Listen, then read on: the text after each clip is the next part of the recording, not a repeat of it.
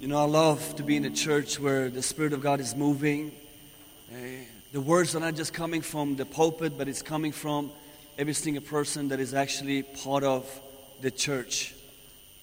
And so this morning, I want to quickly uh, take an opportunity to, of course, uh, honor Pastor Matthew, uh, Brother Kenny, who facilitated this morning, and also Brother Verms, who is the connection point for me to come here and be with you guys this morning.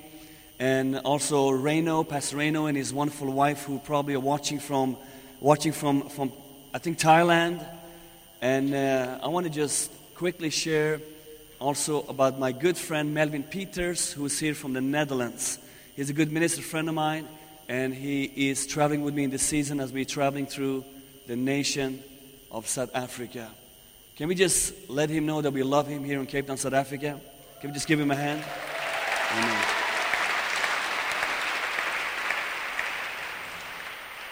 Man, I love this. This is just a variety. It's like a buffet table.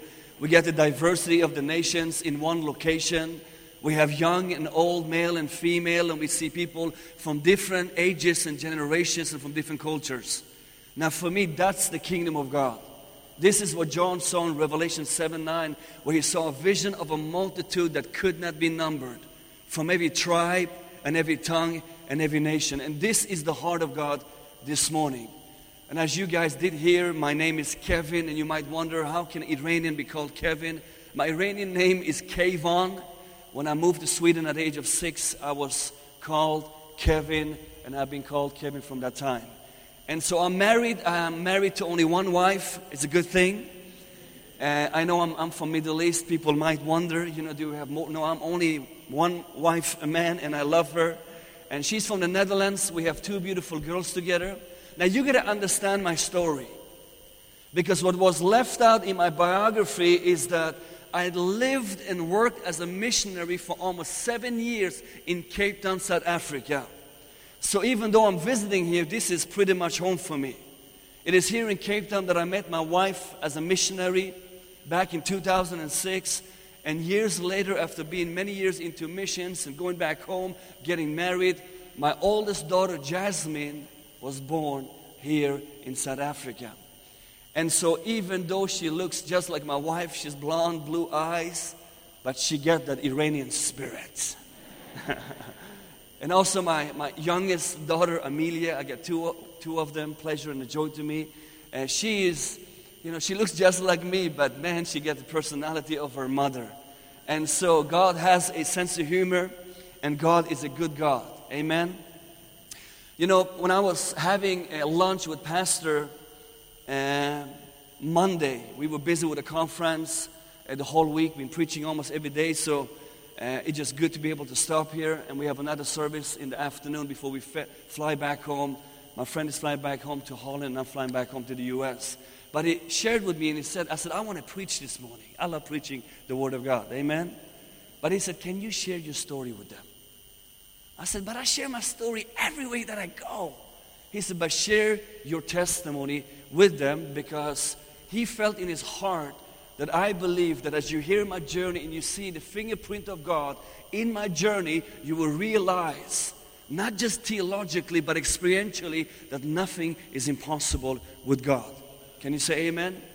So it doesn't matter who you are, what nation you come from, what color of skin you have, whether you come from a low caste of the society or the high caste of the society, with God, everything is possible. Because if he can take a broken man who was born in a Muslim nation and he can transform his life, and in the last 13 years he used me over 45 nations, surely he can do it with you. Come on, am I in Africa or am I back in the US? I thought you guys in Africa talk back to the preachers. Praise God. You know, the Bible says that we overcame him by the blood of the Lamb and the word of our testimony and that the testimony of Jesus is the spirit of prophecy. Which means that every time somebody shares a testimony about what God has done in their life, it is not about the person's own testimony, but it's about the legacy of Jesus. It's about the goodness of Jesus in a person's life. You see, I'm a Christian today, but I was born in a Muslim nation in Middle East that many people today have a wrong understanding of because of what they see in the media and what they hear through the news. I was born in a Muslim home and I came into the world and birthed into a broken family. You see, the reason we as Muslims did not know Jesus in Iran is not because we were rejecting Jesus. The Bible says that Jesus is the desire of all nations. You see, the nations of the world is not rejecting Jesus, but the nations of the world are rejecting many times what the church is displaying Christ unto them. That's why I love seeing young and old sitting here being hungry for God, being serious about their faith, because there's a dying world that are looking for the manifestations of the sons and the daughters of the Most High God. That's you and I this morning. And so the reason we had never heard about Christ is because nobody told us that he is more than a prophet. We only thought that he was a good man, a prophet that was part of our religion. The Bible says that how can they believe if there is no one who preaches? And how can they preach if there is no one who is sent? And how can they be sent if there is no one that is willing to go? And then it says, How beautiful are the feet of those who preach good news. You know, in Iran, we don't have the freedom of worship like we have in South Africa. Do you know how blessed you are as a nation? You guys are a nation that is a nation of miracle, an apostolic nation. You have a call of leadership. And that's why I love to see so many of you studying and getting education because you're going to be pioneers. You're going to be those in the government, in media, in education, in the health system, and you're going to transform because you don't only have a church mindset, but you have a kingdom mindset. And you and I, with the DNA of the gospel, going to transform the nations of the world. Can you say amen? At the age of 13, my mom was given into an arranged marriage. As a young woman, all she desired was to marry the husband that she loves. And she only had one desire, and that was to study and to get an education for herself. Now, that should be a privilege, I believe, for every single woman around the world to choose to marry whom they want and also be able to study and get an education for themselves. But at the age of 11, her father died of cancer. And now, because of poverty, extreme poverty, the first person that came by, she was given into arranged marriage. She married a stranger that was about 12 years older than her. And that stranger became my father. At the age of 14, she already had one son. At the age of 16, she had two. And at the age of 18, she had three boys that became the treasure of her heart. But the tragedy of my life was, and my mom's life, is that she found herself in a marriage that was not only verbally abusing her, but so much more physically. And we can sit here with smiles, but I know that when we walk out of this place, that many of us are facing challenges even in our home and even in our own communities.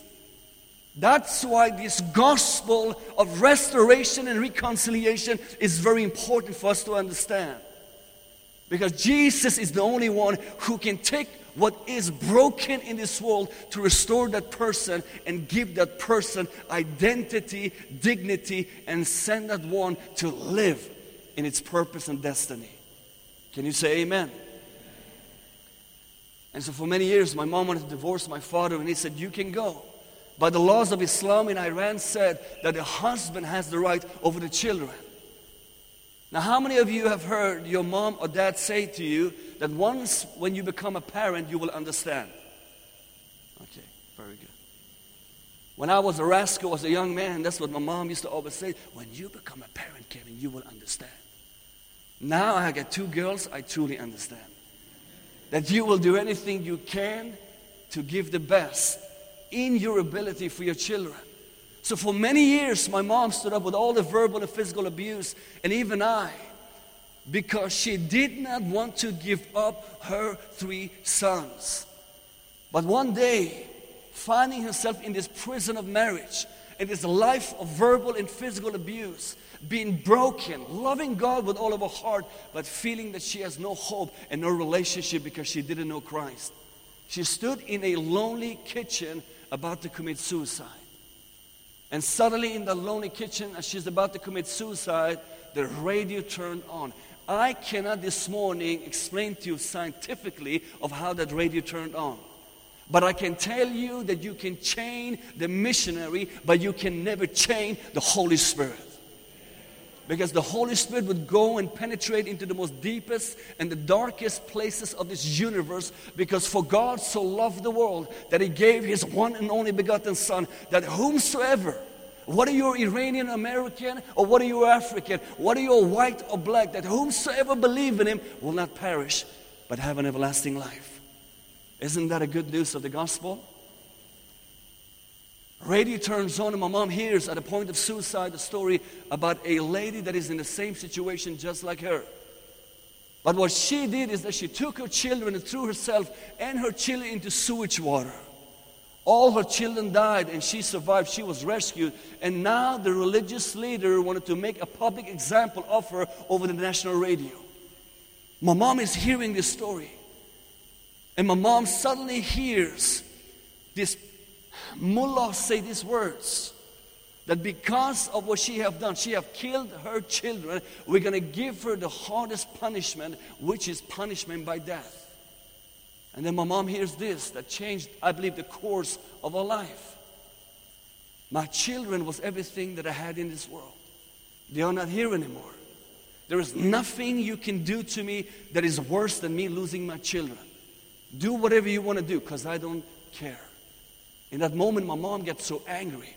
She was in the early 20s, no money in her pocket, no education, nothing, no help, but she gets so angry. And I believe that that anger was given to her by Jesus Himself. Come on, the Bible says, be angry, but do not sin in your anger. Sometimes you got to get mad at the devil. Sometimes you got to get mad at your situation and that you stand up as an ambassador and instead of just complaining about it, you do something about it. So she decided to take her children and escape from Iran. She hired man smugglers. A journey that was supposed to take us five hours with airplane took us eight months, escaping from nation to nation as refugees. We came first to Istanbul, Turkey for four months, and we just had just a couple of loaves of bread and a bag of cheese. That's all we had. My mom, in that point, she was suicidal and depressed, and she felt that there was no hope. Every night we came to the airport to be smuggled out of Istanbul, Turkey to Bulgaria. The police was always there. But one day, my mom was so tired that she wrote a letter to God as a Muslim, not as a Christian, as a Muslim. You know, let me tell you something. Do you know that your life is not a mistake? We think that God can only hear the prayers of a Christian, but that's not truth.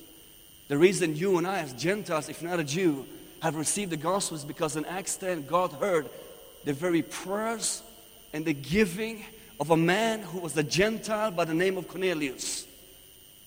That's how the gospel came to us. And in that moment, when my mom wrote a letter that very night, she said, God, I'm here with my children and we are sinking. I'm like a wandering boat in the ocean. If you cannot hear my prayer, maybe you can read my letter. That very night we came to the airport and the police was not there. And we flew from Istanbul, Turkey to Bulgaria. And my mom, as a Muslim woman, remembered that God just read her letter. Praise God. Amen. God is so in love with the nations of the world. He is in love with the Muslims. He is in love with the Buddhists and the Hindus. And yes, we know there is only one way to the Father, and that is through His Son, Jesus Christ. But you got to understand that God loves the nations of the world. You better say amen, because I'm in the place of many nations. You guys are too quiet for me. Maybe I got to preach a little bit. Amen. love you guys. I love the South African people. You guys are a blessing. Rainbow Nation. Amen. That's who you are as a nation. And so we came to Bulgaria. From Bulgaria, we escaped to Oslo in Norway. From Norway, Oslo, we escaped. This was in the late 80s. We escaped to Stockholm, Sweden. And we presented ourselves as Muslim and refugees in Stockholm, Sweden. Within one month, we became a citizen of a first world nation, which is a miracle by itself. You got to understand that God spoke to Jeremiah before he was born, and God said in Jeremiah, Before I formed you in your mother's womb, I knew you. I ordained you and called you and predestined you and sent you out to be a prophet to the nations of the world. You got to understand that your life is not a mistake. No matter where you were born, no matter what passport you have, your life is not a mistake. See, the reason we love God is because He loved us first. Jesus said, You did not choose me, but I chose, talk to me, and appointed you to be my disciples. We became citizen, and then my mom did everything she could, worked hard. We hardly saw her home because she was working seven days a week, all morning, all night, to provide for us. So we basically, in our own home, raised ourselves up. But in 1996, as a Muslim, my mom was suicidal. She had cancer. She was depressed. And she felt, now I have brought my children to safety, but I'm going to end my life. And so, as she closed her shop, she was a hairdresser, owned her own companies. She was walking out from in Stockholm, Sweden, and suddenly, as she's walking to commit suicide, she looked and she found herself for the first time in her life before a traditional church. Beautiful, stained glass. But there was no one in the church. There was no Kenny in the church to welcome me when I came in. He was kind of afraid. Who's that Muslim guy? No, I'm joking. On the picture, I don't have any beard. You know, I just saved some beard. I just want to look really Muslim. No, I'm joking. I freak people out sometimes. No. They call it fashion nowadays, amen? so, but there was nobody there to greet her, and you know, she walked in, and nobody in the church, and she thought, What kind of church is this? There's no one in the house of God. Wooden benches, and she sat down on a wooden benches in the back. But for the first time in her life, being suicidal, diagnosed with cancer, dying, she started to speak to Jesus. But she did not speak to Jesus as a prophet. She did not speak to him as a good man or a historical figure. She started to address God in the name of Jesus as He's the Messiah and the Son of God. And she said, God, I've been trying to love you all my life. And here am I again at the third time, ready to commit suicide.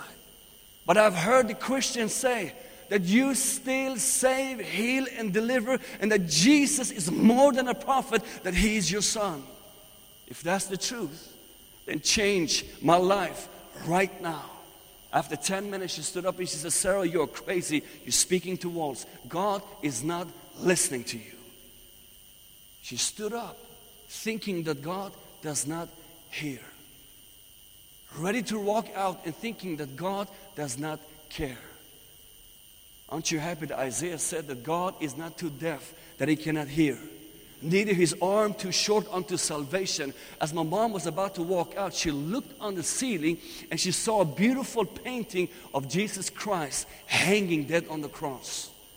His head was bowed, his eyes were closed. When she looked up into the painting, suddenly in an open eyes vision, the eyes of the painting manifest becomes two real eyes, and the eyes open up, and she looks right into the eyes of Jesus. And she always says to me, Kevin, if you only see the eyes of Jesus, it is like being lost in an ocean of liquid love. And then she hears a voice that says, Sarah, it was never my intention for you to suffer this way hearing this from a loving God, being haunted by memories of verbal abuse, being molested and raped as a child, thinking that God doesn't care. But in that moment, the God that so loved the world looked down and made Sarah, my mom, feeling like she's the only person upon the earth. That's what Jesus can do to you this morning.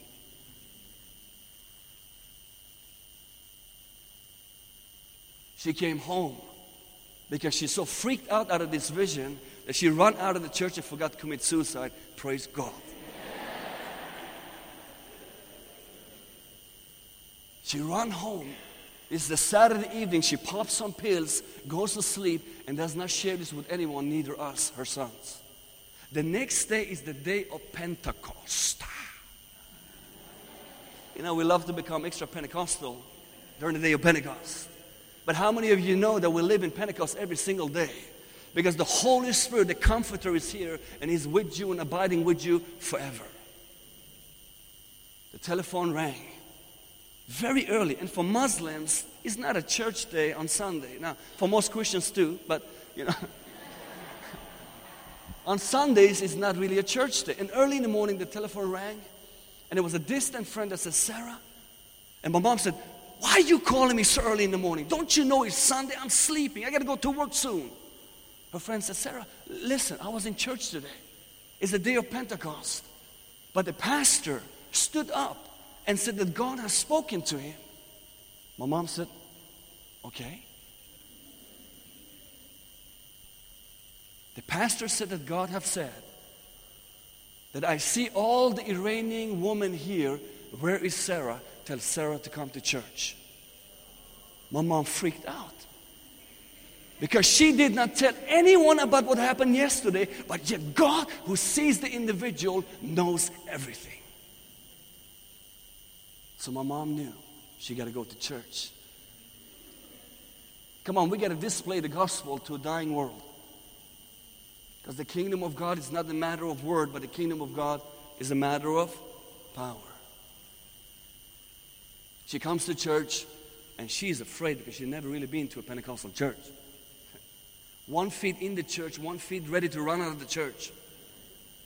And the pastor, of course, it's the Pentecost, we're extra Pentecostal. He said, oh, Who want to receive the Holy Spirit? And so people are going forward. He lays hands on them, and then one after one, wham, wham, wham, wham, wham. And they stand up and they sound like a bunch of turkeys. Mama have no clue what they're saying, have no clue what's going on. And my mom said the pastor is probably hypnotizing these people. But she knew what happened yesterday. She said, Jesus, if this is truly you, touch me right now, right here. According to my mom's testimony, is that the power of God hit her like a lightning. And she said, in that moment, when the power of God and love of God hit her, she fell to the ground and she was more Pentecostal than all of them.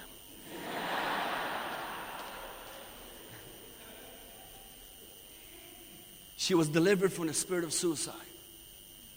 She said there was somebody that poured a bucket of hot honey from the top of her head to the sole of her feet, and every trace of cancer disappeared under the power of Jesus.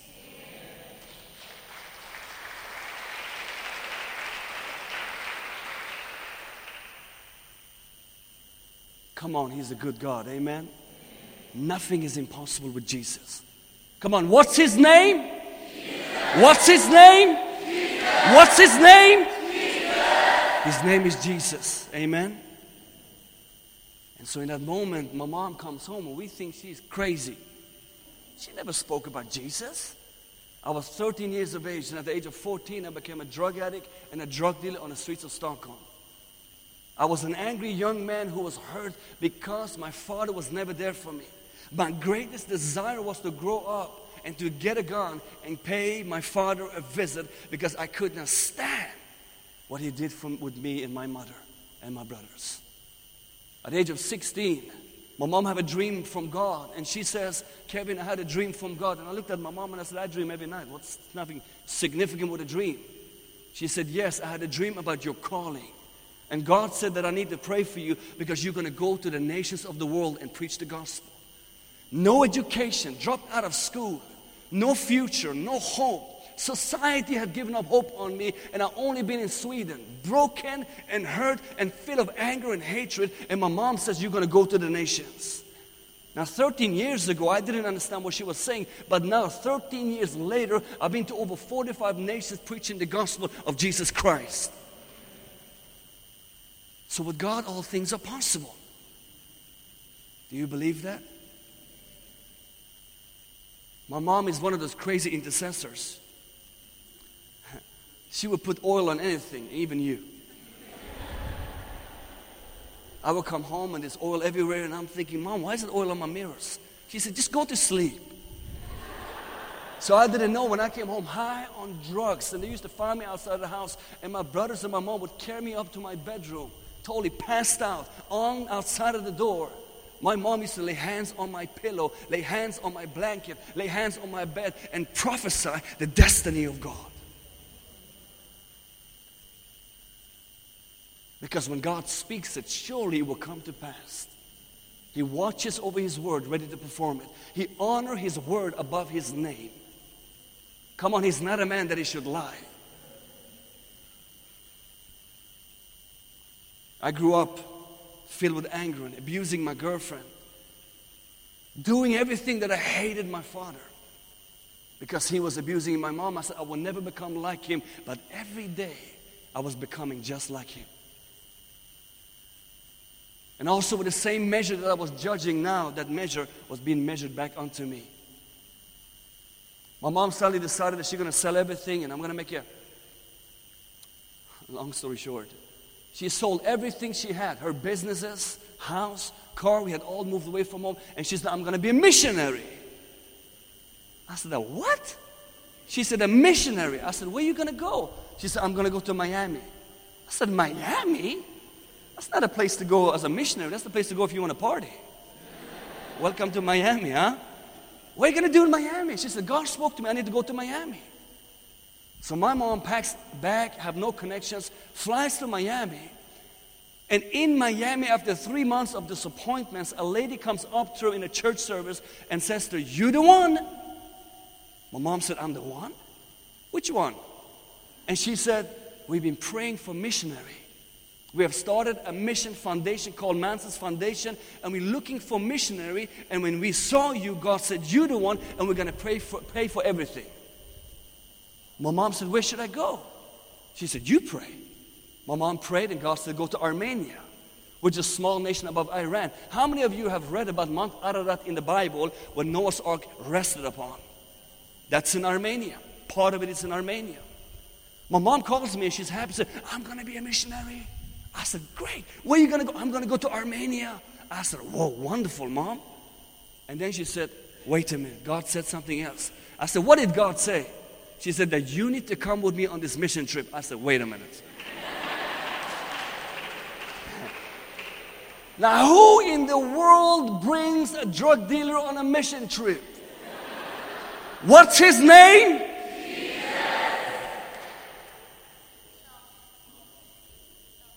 Because he doesn't choose the way we choose. He uses the weak and the foolish things of this world to confront the wise. I need somebody who can be the New Testament pillar. Somebody who can be an apostle of the New Testament church. Peter, I know that you're cussing and fussing, you sink and you want to go everywhere with me and even cutting ears and you deny me three times. Why don't you come and follow me? Jeremiah, I know that you're hiding behind excuses and you say that you're young, but go because I have sent you and prophesy what I've spoken to you. That means that if God qualifies you, no one can disqualify you. No one. Doesn't matter who smiles at you and doesn't matter who likes you. It's all about Jesus smiling down on you because you'll be obedient to his voice. Can you say amen? amen.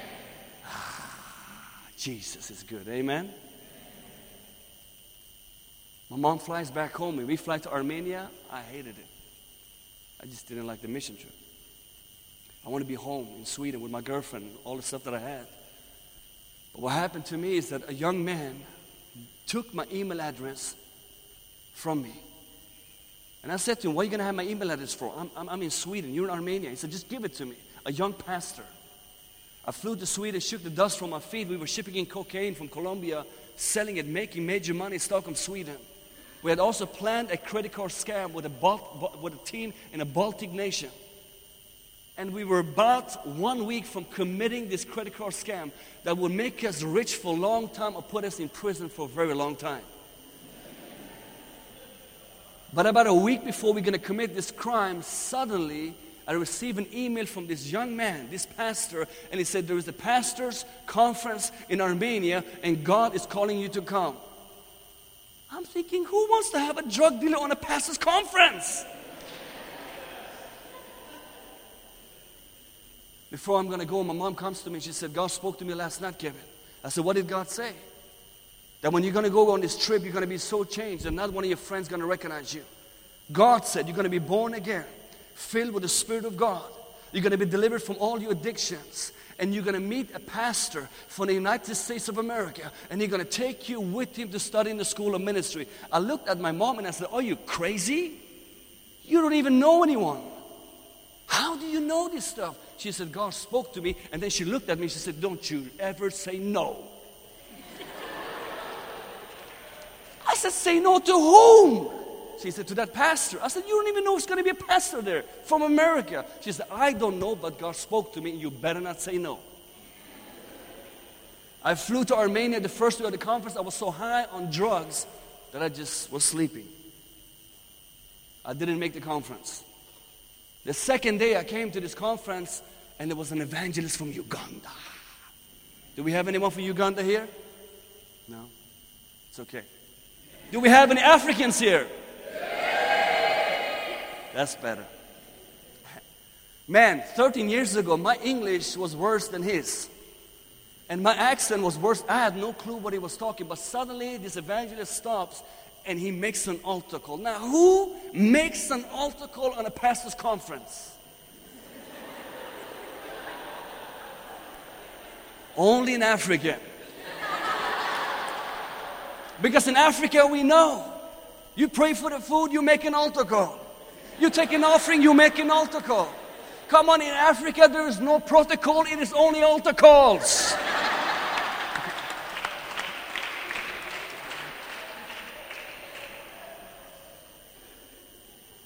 And he made an altar call, and I was standing there. I said, I'm not going to go forward.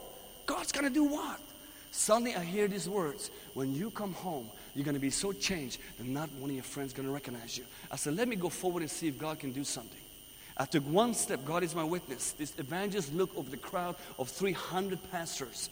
And then he said this without even looking at me. When you come home, you're going to be so changed that not one of your friends is going to recognize you. I said, How did he know? I guess the same Holy Spirit that lives in Sweden also lives in Africa.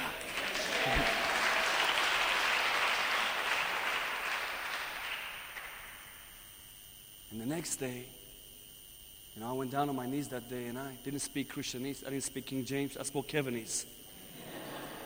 I shared my heart with Jesus. I didn't tell him what he thinks, what I think he wants to hear. I told him the secrets of my heart. The next day I stood in the church and I was hiding now. Because I said, these Christians know some informations. I've been planning it. This true story. I'm not exaggerating. True story. I said, these Christians know some secrets, and I've been planning a credit card scam for six months. I don't want them to know my junk. So now there was a prophet from Kenya, and this prophet was speaking from the platform, and then he said, Now I'm going to pray for you to receive the Holy Spirit. I said, Receive the Holy Who? What is the Holy Spirit? I have no clue. Never been to church for 22 years of my life. Was not accustomed to church. And then he says this I see the Holy Spirit. I look around. You know, my mom used to sneak evangelize me with the, with the Jesus of Nazareth movie. Have you seen it? He comes out of the water and a dove comes, sits on his head. So I thought maybe that's the Holy Spirit. So I'm looking for cloud, I'm looking for dove, I'm looking for something because the prophet is seeing the Holy Spirit. And then he says, Open up your heart. Don't say one word, just receive the Holy Spirit. That's what I saw over your life in this season. Yes, you would agree that in a season that God is calling you to receive much more than He has for you. And I believe with all of my heart that in the season of your life that God is coming with a spirit of breakthrough in your life, in your finances, and in your family. Because you will see that you will break through into territories that seems impossible and you will break down barriers that cannot be broken. Because God says, my daughter, in the season of your life is not going to be by might. It's not going to be by power, but it's going to be by my spirit, saith the Lord. So you're going to have strength and leap and run over mountains like a mighty warrior. So God, we prophesied that over her in Jesus' name. And so I came, you know, I lift up my hands, I received the Holy Spirit. But the way I received the Holy Spirit was that I spoke to him and cried out to him and said, Jesus, I'm here for you.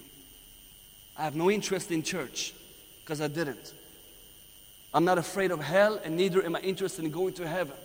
All I wanted to have is a father. My mom says that you are my father. I never had one in this life, but I was always looking for a father. My mom says that you are that person. And I'm standing here and I'm asking you for the Holy Spirit, and not even that are you giving me today. I said this word that changed my life forever. I said, either you give me the Holy Spirit today or you let me go forever. It was like Jesus stood in front of me and he was looking into a broken man and he took away from me heart of stone and placed inside of me heart of flesh. And for two days, I could not stop crying. I came out and I saw the nature. I was weeping like a child.